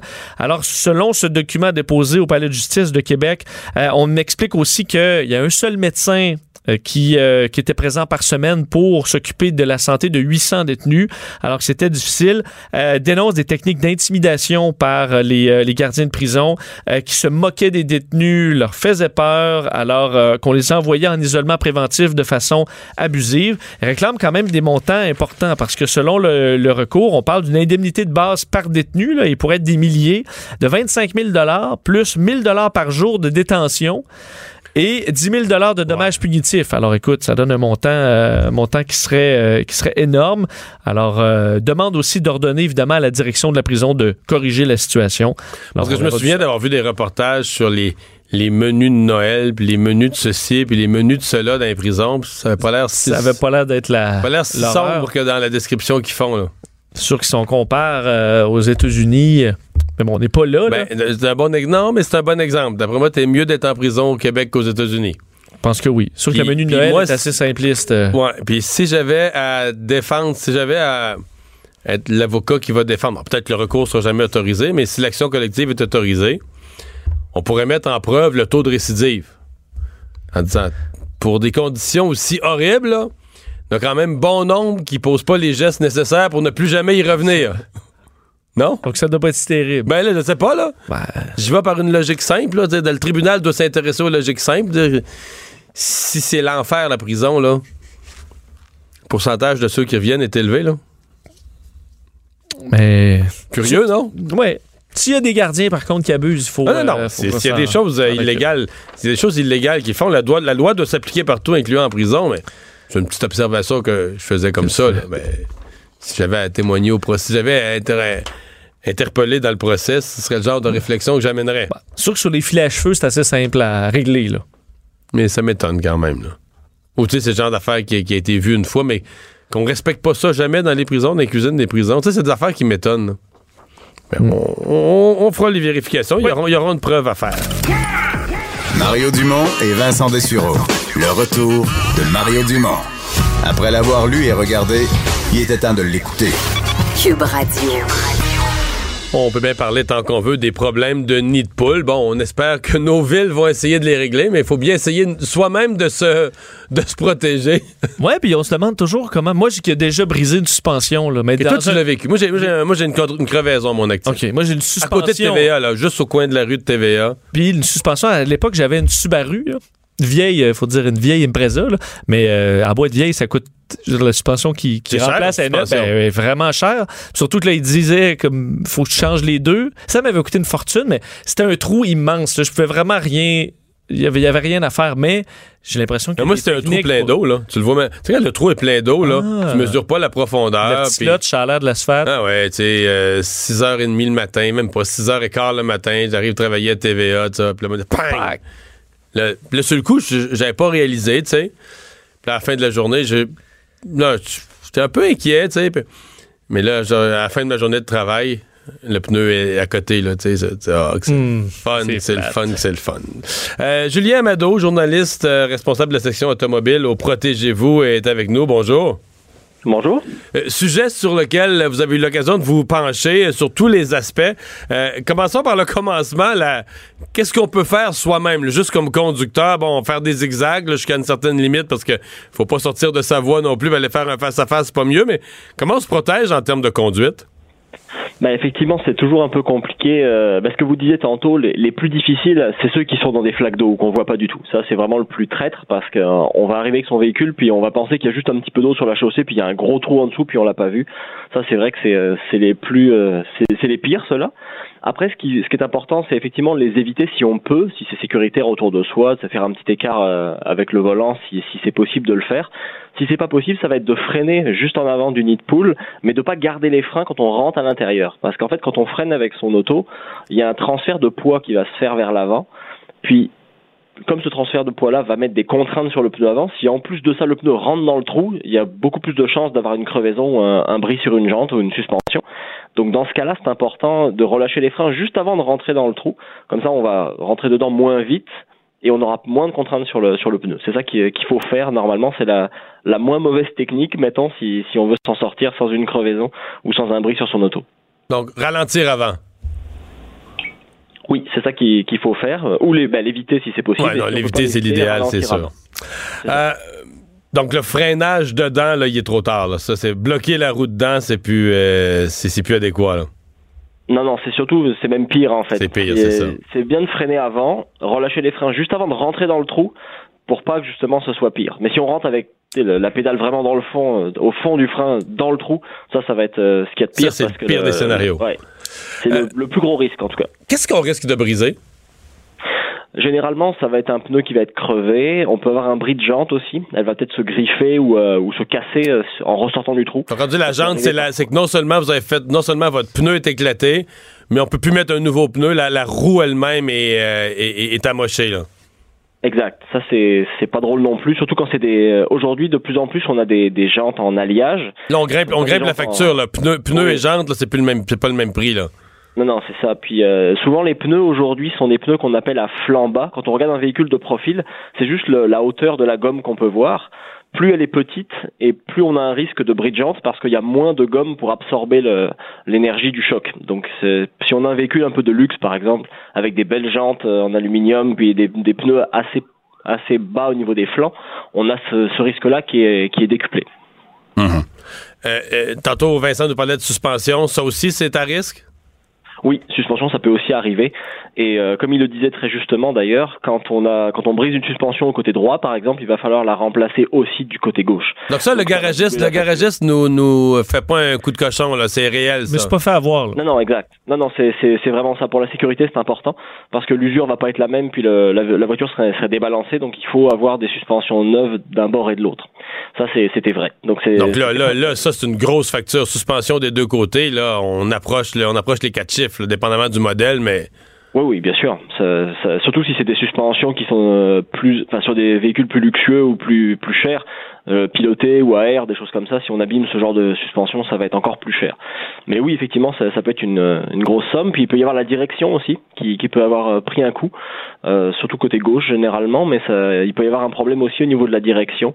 On peut le ressentir une fois qu'on est ressorti du trou. Si on roule, par exemple, à haute vitesse, à 80, 90 ou même sur autoroute, on peut avoir un tremblement dans le volant, on va avoir la voiture qui va tirer d'un bord ou de l'autre. Tire d'un côté ou de l'autre, ah oui. C'est ça. Puis ça, généralement, ça veut dire qu'il y a un problème soit au niveau de l'alignement des roues qui s'est un petit peu désaligné avec le choc. Ça, généralement, si c'est juste ça, c'est pas trop grave.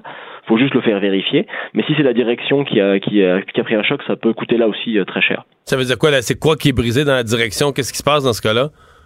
Généralement, ça va être la tige qui permet de faire tourner les roues, qui va se tordre. Généralement, c'est carrément tordu par le choc. Ouais.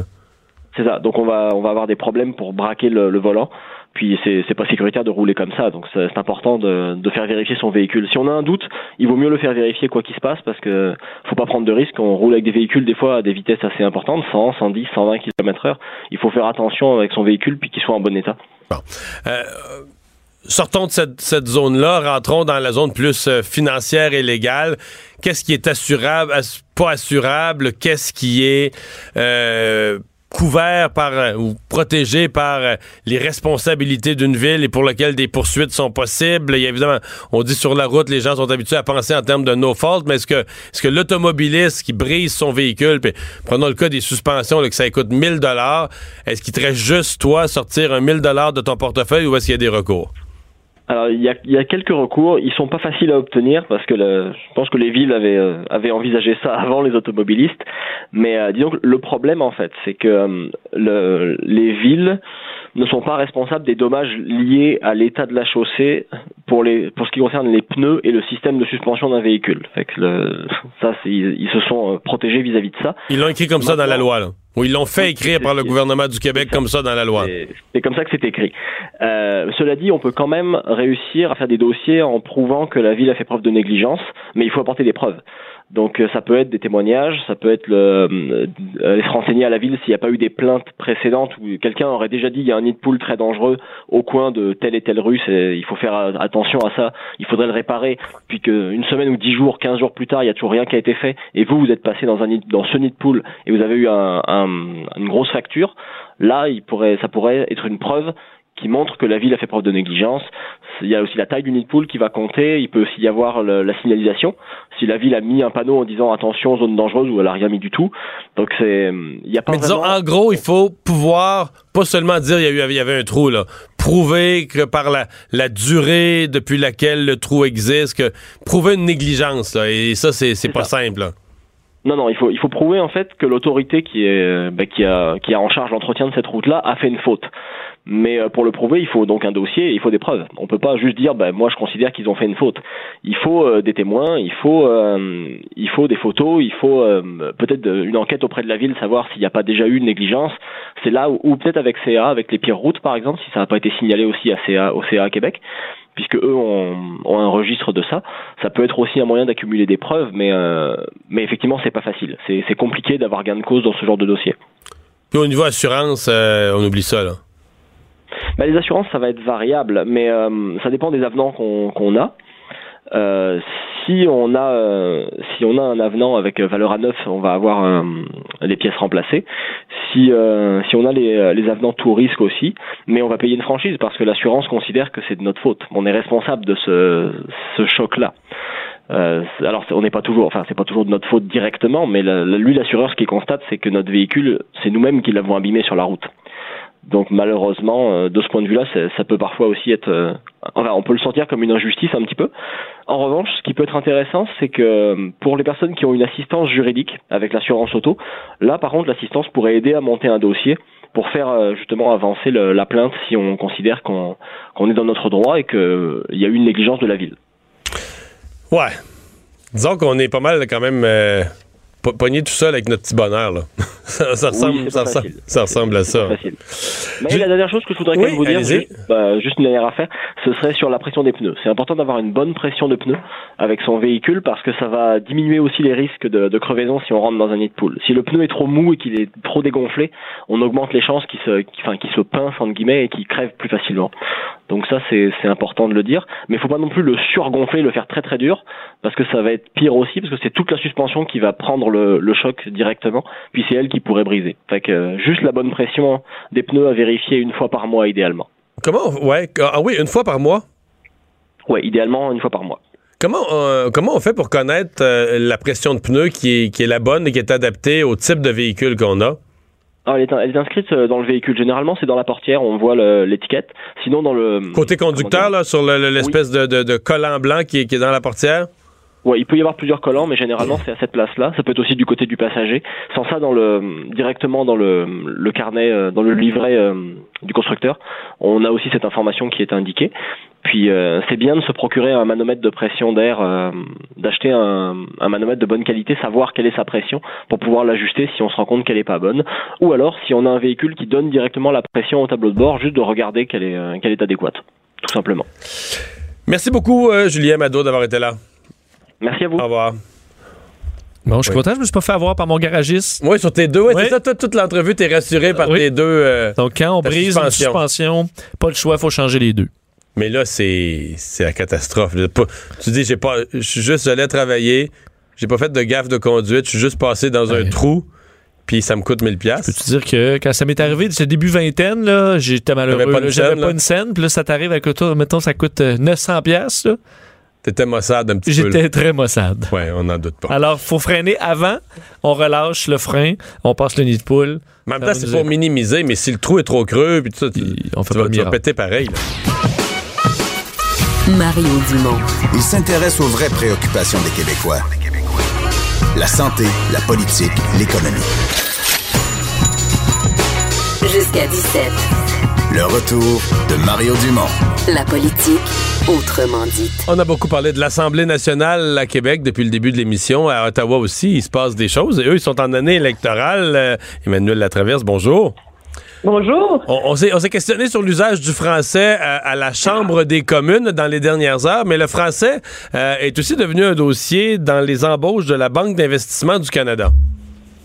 Oui, alors on a parlé du fiasco, bien sûr, du député conservateur qui a reproché à une ministre unilingue francophone, Mme Leboutillier, de ne pas parler anglais.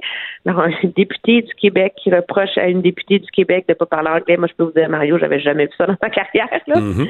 Mais alors ça, c'était déjà ça. Mais là, aujourd'hui, en plus, on apprend que la Banque d'infrastructure du Canada, là, qui est une espèce de banque indépendante du gouvernement, que le gouvernement a mis en place pour lever des fonds privés pour aider à financer les méga projets d'infrastructure comme le REM, par exemple. Son siège social est à Toronto et on apprend que dans plusieurs hauts postes de direction, mais finalement, on n'exige pas le bilinguisme. Tu sais, c'est comme c'est un atout, là, comme un autre, là. Et donc, le poste de directeur des communications, des postes de hauts dirigeants, etc. Et ça, inutile de vous dire que ça fait sourciller tout le monde à Ottawa. Le ministre Champagne a promis d'intervenir, d'appeler le président de la Banque, qui est un Québécois, faut-il le dire, pour exiger que dorénavant, donc, le bilinguisme soit exigé. Pourquoi cette position-là arrive, c'est que comme c'est un organisme vraiment indépendant, les mécanismes de dotation là, pour afficher des postes et tout ça sont pas les mêmes que ceux de la fonction publique fédérale. Et c'est ce qui permet finalement de contourner l'obligation de bilinguisme. Mais je pense que ça envoie un message vraiment très, très, très équivoque là, qu'un organisme comme ça. Puis c'est comme si on se rend compte qu'au fil des ans, la question du fait français était devenue très, très secondaire à Ottawa. C'est une préoccupation. Pourtant, Mme Mélanie Jolie nous en a fait une priorité sans précédent. Oui, mais justement, on parle du français, on se crêpe le chignon sur le français, on se porte à la défense du français quand ça sert à marquer des points politique, comme dans le dossier des Franco-Ontariens, comme là, tout d'un coup, là, il faut éteindre un feu, là, on va exiger que le français soit nécessaire dans l'affichage de ces postes-là qui sont à Toronto, etc. Mais au-delà de ça, c'est comme si c'est un enjeu dormant qui est beaucoup moins une préoccupation, je vous dirais, qu'à une autre époque, puis c'est un peu surprenant, tu sais, surtout d'un premier ministre francophone, québécois, là. Alors, ça va être quelque chose à surveiller. Je vous dirais aussi probablement qu'avec la renaissance du Bloc québécois, là, attendez-vous à les voir être beaucoup plus sourcilleux là-dessus et profiter de cet enjeu-là pour essayer de marquer des points aussi, là. Mais là, le Bloc, pour vrai, là, on dirait que tout à coup, autant tout allait mal l'année passée, on dirait que tout leur sourit. Là, cette semaine, je regardais ça, la gaffe du député conservateur, cette histoire-là sur la langue, M. Trudeau condescendant un peu avec le Québec. On dirait que toutes les balles arrivent sur le centre du marbre là, pour le Bloc. C'est comme l'année passée, là, tout allait à l'envers, mais là, on dirait que tout se place bien pour eux, là. Oui, certains diraient que les astres s'alignent pour eux. J'ai un peu l'impression qu'on a, je pense qu'ils sont bien contents là, qu'avec l'arrivée de M. Blanchette, ils puissent profiter d'une petite lune de miel. Là. Ils en ont peut-être besoin. Ils ont besoin. Mais en effet, puis moi, je vous dirais que c'est sûr qu'avec l'arrivée d'un gouvernement très nationaliste, autonomiste à Québec, comme celui de M. Legault, ça ramène ces lignes de fracture entre le Québec et le reste du Canada à l'avant-plan. Et donc, ça, c'est un terreau qui est très, très, très fertile là, pour le Bloc québécois parce que ça lui permet d'intégrer son discours sur la défense des intérêts du Québec, sur son utilité à Ottawa, sur sa pertinence, sans se pointer derrière un micro là, puis taper sur le clou de l'indépendance, qui est un peu ce que faisait Martine Ouellet. Alors là, ça permet au Bloc québécois de renouveler son discours à la lumière des grands enjeux qui dominent le Québec en ce moment là. Et c'est dans ce sens-là qu'ils sont plutôt chanceux, je vous dirais. Puis entre ça et les dérapages, les oublis des autres, ben là, tout tombe en place. Là. Ils sont bien contents, je pense. Est-ce que pour quelqu'un qui observe la scène politique fédérale et la Chambre des communes ces jours-ci, le NPD a encore l'air d'un parti national? Eh mon Dieu, écoutez, c'est je suis sans mots, ça réel. Ils ont une incapacité non seulement à s'intégrer dans les grands débats de l'heure, mais je vous donne un exemple. C'est comme si là, la seule chose qui compte dans la vie pour l'NPD, c'est de faire élire leur chef à Burnaby. Alors déjà, ils ont sacrifié l'idée d'avoir une retraite de leur caucus avant la rentrée parlementaire. Donc, ils n'ont pas eu de vrai caucus précessionnel. Ils n'ont pas eu de vrai caucus précessionnel. Monsieur Singh vient pas à Ottawa pour le caucus. Il participe supposément par vidéoconférence. Hey et donc, on a un chef qui est complètement déconnecté du reste de son parti. Puis là, la cerise sur le sundae, puis vous savez, Mario, vous avez déjà été chef d'un parti d'opposition. Quand on est en allée électorale, pour les partis d'opposition de dévoiler à l'avance des grands pans de leur plateforme, des grandes mesures phares, c'est des moments très importants. Parce que c'est ce qui permet, c'est la petite poignée là, pour définir le débat public, pour mettre des enjeux sur la table. M. Trudeau l'avait fait très habilement avec l'allocation pour enfants, son discours sur l'environnement, on avait tous édulé ça. Mais imaginez-vous donc que M. Singh, qui est à Vancouver, à l'autre bout du pays, a décidé que c'est aujourd'hui qu'on annonçait les mesures que veut mettre de l'avant le NPD pour une assurance médicaments nationale. Donc, un de ses éléments les plus importants de son programme, il lance dans son comté en élection partielle. Il lance dans son comté en élection partielle. Et là, il faudrait que vous voyez la scène. Là, en campagne électorale, il y a toujours un petit photo-op là, où le politicien est assis avec une petite famille normale et parle de l'enjeu du jour. Là. Et donc, on a fait ça dans un salon avec M. Singh, assis avec une famille. Et après ça, cette grosse annonce, c'est quand même important, là, tu sais. C'est d'autant plus important qu'on sait que les libéraux vont vouloir faire campagne sur l'assurance médicaments, qui risquent d'avoir des enjeux, des promesses là-dessus dans le prochain budget. Là. Tu sais, donc, c'est vraiment une bonne poignée pour eux. Là. C'est payant. Là. Mais on fait ça dans le même salon avec un chef du NPD qui est debout devant des stores verticaux en bois et un bout de rideau gris. C'est comme, c'est totalement, là... J'ai jamais vu quelque chose d'aussi peu professionnel, là. C'est comme garoché, n'importe comment. Il n'y a pas son caucus derrière lui. On n'en parle à peu près pas. Puis il réussit à c'est surtout ça, là, Emmanuel, on n'en parle à peu près pas. Mais en fait, c'est comme si le NPD a tout sacrifié en disant, regarde, faut qu'il se fasse élire dans son comté. S'il se fait élire dans son comté, là, il va avoir sa place à la Chambre des communes. À partir de ce jour-là, là, le 25 février, le lendemain, on essaiera d'écrire une nouvelle histoire. Puis s'il perd, ben tant pis, on aura un autre chef. Mais c'est comme... J'ai jamais vu ça. Oui, ils ont fait un X sur 7 semaines de vie politique. Alors là, c'est tout le monde se tient, ravale sa gomme, et on se croise les doigts pour que ça marche. Puis la pauvre candidate dans Outremont, là, qui se bat pour sauver les meubles, elle n'a pas le droit à une visite de son chef, puis à l'appui de la grosse machine, là. Parce que mais dans son comté de Burnaby-South, qu'est-ce qu'il fait? Parce que c'est une chose d'être là 7 jours sur 7, ça veut dire quoi? Il fait du porte-à-porte, il est vraiment sur le terrain.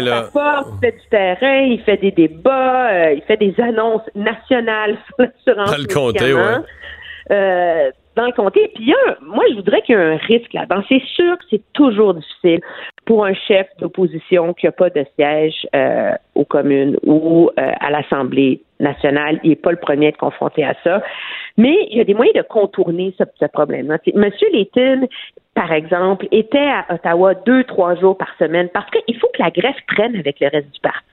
Puis le visage public du parti, c'est le caucus, là. Et le risque que ça pose, on l'a vu dans le dossier de Huawei où il était même pas au courant, là. Rappelez-vous, oui, il était pas dans sa bulle avant de faire. Il était pas du tout au courant que des menaces qui avaient été formulées par la Chine. Il y a plein de dossiers litigieux comme ça. Et le risque, c'est qu'ils se ramassent à être à contre-courant, à pas être au fait de ce que disent ses députés, de comment ça va, de quelles sont les lignes de parti, parce qu'il est concentré sur autre chose, sur son avenir politique à lui.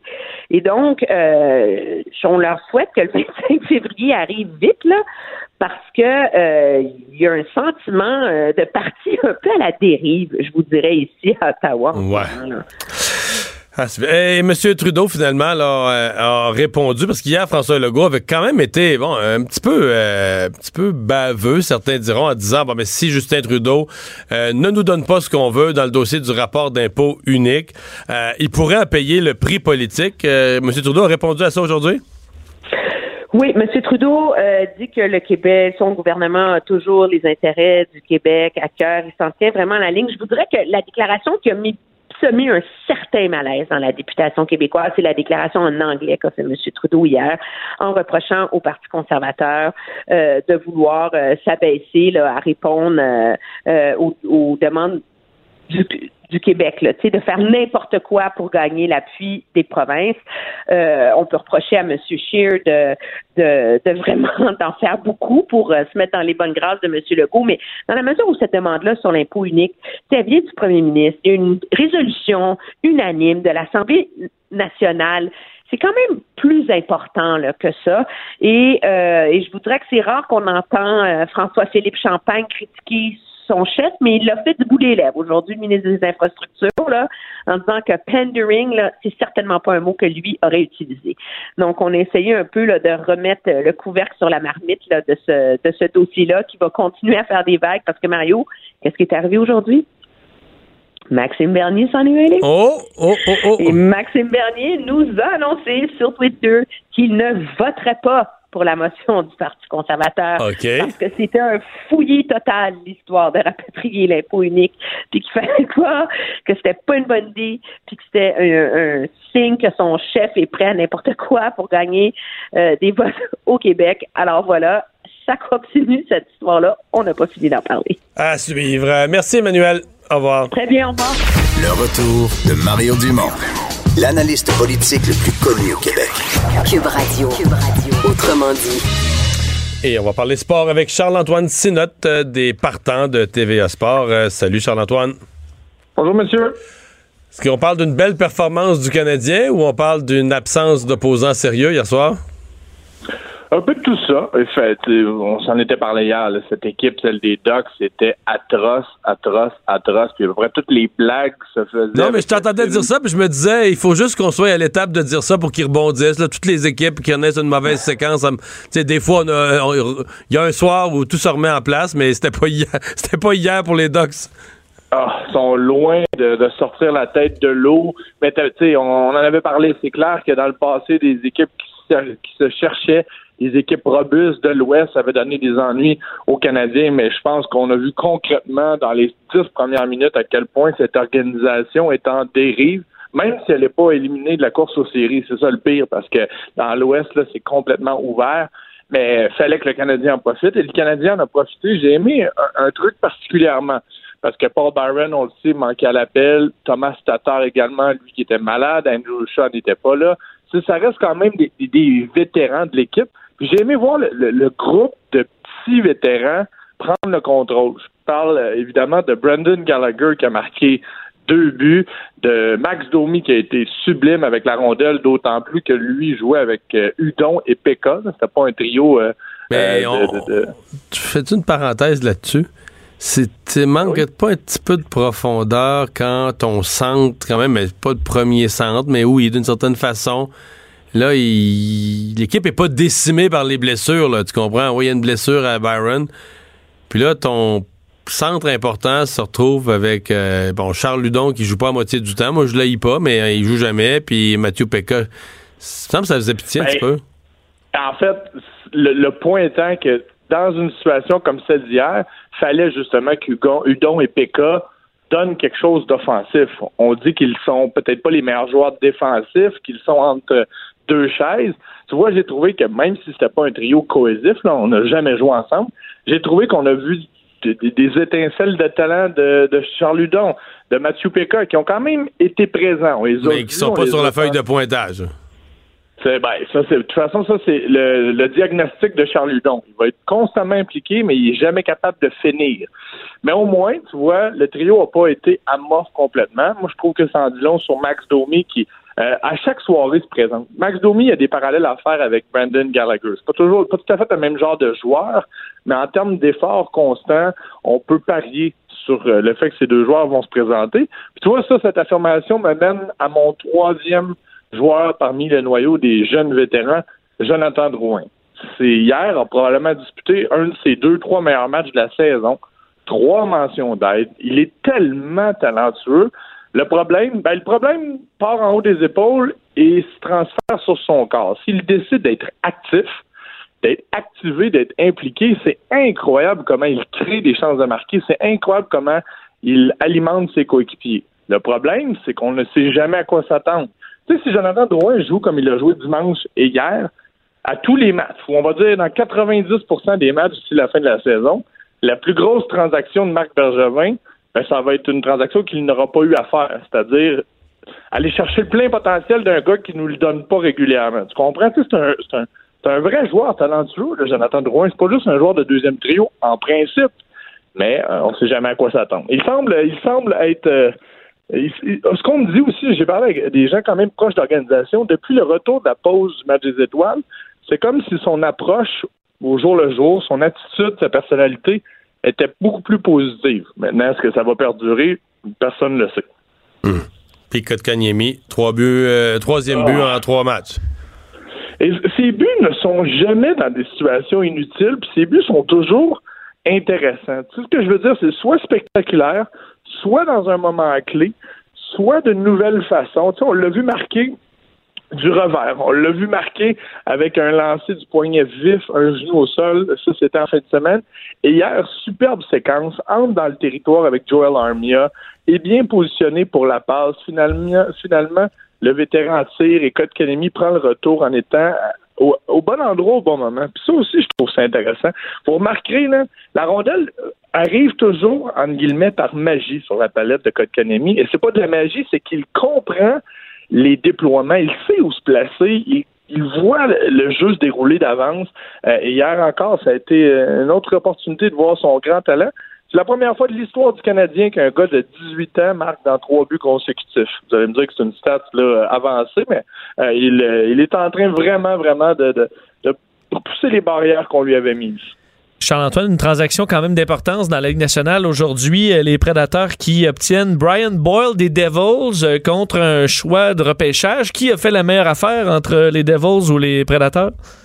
Intéressant, puis importante parce qu'elle met le ton pour ce qui s'en vient. Là. Ça commence à vraiment bouger. Ça va nous mener jusqu'au 25 février.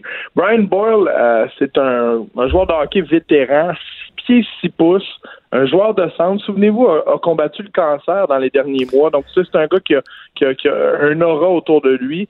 Les Devils ne vont nulle part et les Prédateurs, eux, c'est encore une des équipes favorites, même si on n'en parle pas beaucoup. Là, on faut quand même considérer les Prédateurs. Et ce qu'on a fait, parce que c'est fou, hein? Les Prédateurs connaissent une excellente saison, mais ont la pire vague d'avantages numériques du circuit, ex-aequo avec les Canadiens. Les deux pires formations de la Ligue avec l'avantage d'un homme, les Prédateurs et le Canadien. Et Brian Boyle, c'est ça. C'est un gros gars qui peut se mettre devant le filet, qui a marqué la moitié de ses buts dans la situation d'avantage numérique. Donc, ça coûte pas nécessairement trop cher, même si à chaque fois qu'il y a une transaction, pour moi, avant la date limite des transactions, justement, c'est une surenchère. Brian Boyle, c'est pas un gars qui vaut un choix de deuxième ronde, mais à ce moment-ci de la saison, oui, donc je pense qu'on peut dire une bonne transaction des deux côtés. Une équipe essaie de continuer sa reconstruction. L'autre veut se rendre à la finale de la Coupe Stanley. Charles-Antoine, il nous reste une minute pour parler de Tiggy Aymon, décédé. Un nom, je pense, dans tout le monde du sport, là, c'est un nom qu'on a retenu, hein? Voilà, une journée triste, mais une journée qui permet de revenir sur sa vie. Ce matin, l'émission, on a parlé à Roger Brulotte. Il faut avoir le sourire lorsqu'on parle de sa carrière. Le gars a couvert avec beaucoup de passion. C'est une personnalité, un personnage. A couvert le Canadien, les expos, la boxe, Blue Bonnet à l'époque. C'est un gars qui est passé près de la faillite à cause de Blue Bonnet, mais qui est toujours resté extrêmement enjoué. Il a marqué plusieurs générations et surtout, était passionné. Il voulait mettre en valeur les athlètes. Depuis quelques années, était ralenti par le diabète, l'Alzheimer. Il est malheureusement mort là, dans les petites heures du matin. Mais une grande vie, puis un gars qui aura influencé plusieurs générations de journalistes sportifs. Merci beaucoup, Charles-Antoine. À demain. À demain, alors que ce sera jour de match contre les Jets de Winnipeg. Ouais, un gros match, merci. Et Vincent, qu'est-ce qu'on surveille? Devine sous quoi on est dans une partie de la province? Encore du verglas? Une alerte. Ça revient, l'alerte, là, ouais. Une alerte météo. Mais c'est quoi, cette nuit, demain matin? Brune verglaçante à compter de ce soir pour Montréal et qui va perdurer une bonne partie de la journée demain. Et pour Québec, ça sera un petit peu plus tard, là, demain, et pour le reste, pour l'Est du Québec. Alors, il faudra gratter encore un petit coup. Oui. Alors, mais faut pas lever les essuie-glaces, hein. Je pense que c'est pas bon. Hein. Pas bon, ça? Non, ils disent que c'est pas bon. Mais ça empêche qu'ils coincent. Ça rend tes ressorts slack à la longue. Oh. Alors, t'es mieux de les laisser là. On a parlé de voiture aujourd'hui. Là, toutes nos expertises sont sorties. Merci Vincent, merci à vous d'avoir été là. On se retrouve demain, comme d'habitude, 15h. Cube Radio.